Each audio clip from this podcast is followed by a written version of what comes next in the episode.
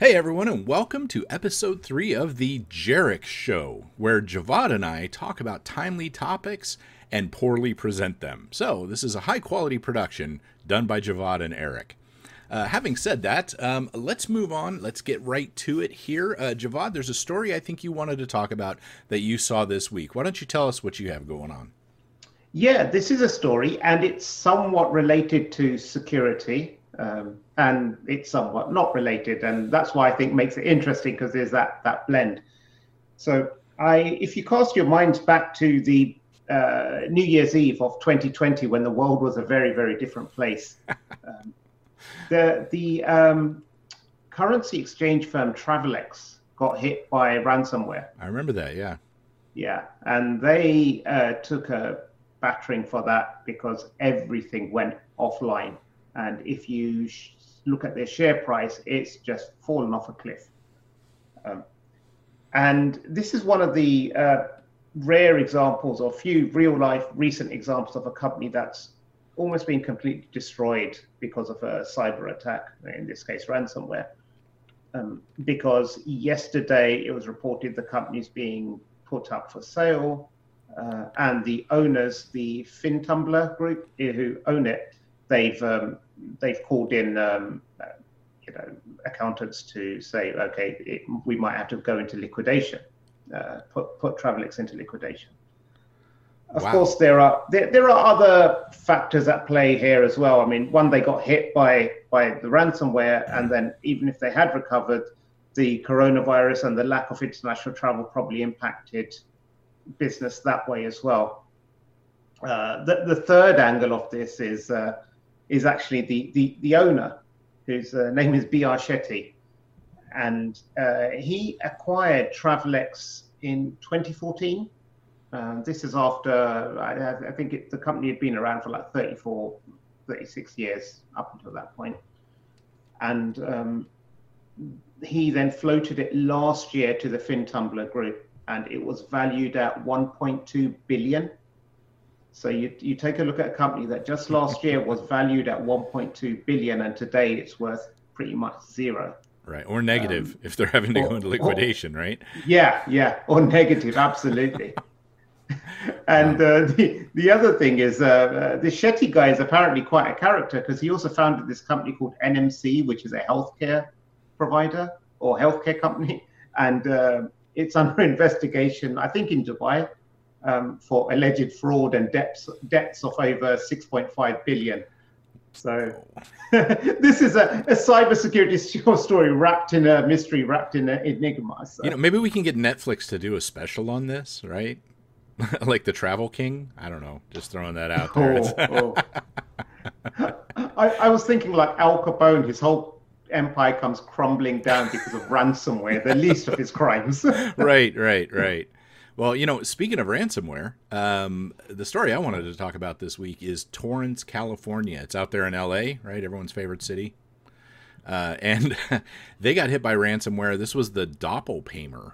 Now, Doppelpaymer is one of these kinds. It's like Maze, a couple of the other ones that does data exfiltration before it actually does the encryption, which makes things far, far worse. And then this poor city, on top of having a pandemic, you know, running loose in the country and the world, now they're dealing with ransomware on top of it. And I thought it was pretty interesting and fairly brutal, and I feel bad for these folks. But, you know, when you look at the ransomware thing, there were some groups that said at the beginning of this, some of the bigger ransomware gangs that said, we're not going to attack hospitals. We're not going to attack medical systems with ransomware. And some even said, if we accidentally hit one, we'll give them a free decryption key. And, you know, it was like, oh, okay, well, that's nice words, right? But what's happened is, even if they're not hitting it, the smaller ones still are, right? But this is just brutal for an organization, for a city like this, in the middle of all this, right? I mean, people are unemployed. There's programs that need to feed these people. There's programs that need to help these people out. All this city stuff is just shut down for this right now. And we know, you know, from our experience and talking to people and seeing the results of this, it doesn't matter. Even if they pay the ransom, they're going to be down for a while, right? It doesn't just flip the switch and they're back on and running. You know, data gets corrupted. You can't just leave it at that. So in the middle of all this nightmare where people are scattered to the wind, now the city of Torrance, California, has been nailed by ransomware. And it sucks. I mean, it really does suck. So what are your thoughts? How's ransomware up in the UK right now? You know, it's strange. It's not that prominent as it is in the US. And maybe there's fewer targets compared to the US. Obviously, it's still an issue, but not as much. We haven't heard a lot of major ones taking place there. Maybe since you left the EU, they can't find you. That's right. They can't get across the border anymore. Hey, you know, we got to try to figure something out.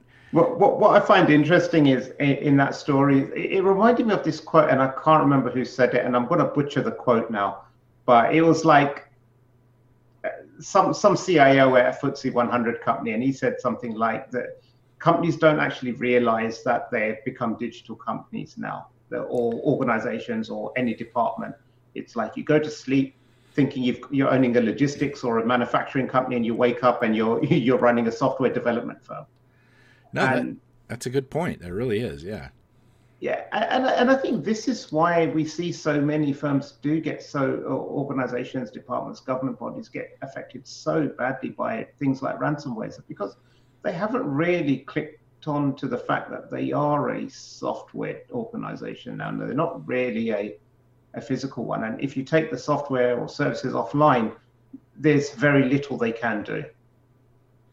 Well, that's an interesting point too. And the other side of it is a lot of folks, believe it or not, still don't understand ransomware, you know, and I just did a couple webinars yesterday. One was for a bunch of not-for-profits, and there were a lot of questions about ransomware, and they even had me go back and do like what is ransomware exactly, which blows my mind at this stage of the game, right? But the thing about ransomware that a lot of folks don't think about either is they look at their stuff and they go, oh, I don't have any information anyone wants, right?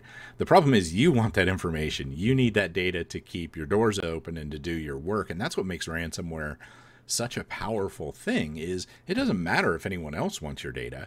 You need it. And a lot of organizations, I think, don't consider it from that angle. So it's unfortunate, but it is what it is. So unless you got something else to add to that, you got any closing statements for this week? Don't forget, you are a software firm now, a software organization. Even as an individual, you are generating data that is of value to other people. So I think that's something just to bear in mind. Probably not something people want to talk about at this time, but you know, it's something to bear in mind. Awesome. Awesome. Well, thank you for that. And, you know, just want to say to everybody out there, stay safe. We're in the middle of this COVID-19 thing still going on. Lots of confusion, lots of unknowns. The more of that we see, the more things like phishing we see, hitting people, smishing, just kind of crazy stuff. So stay safe, keep your eyes open, and, you know, take care of yourselves, folks. Thanks for joining us.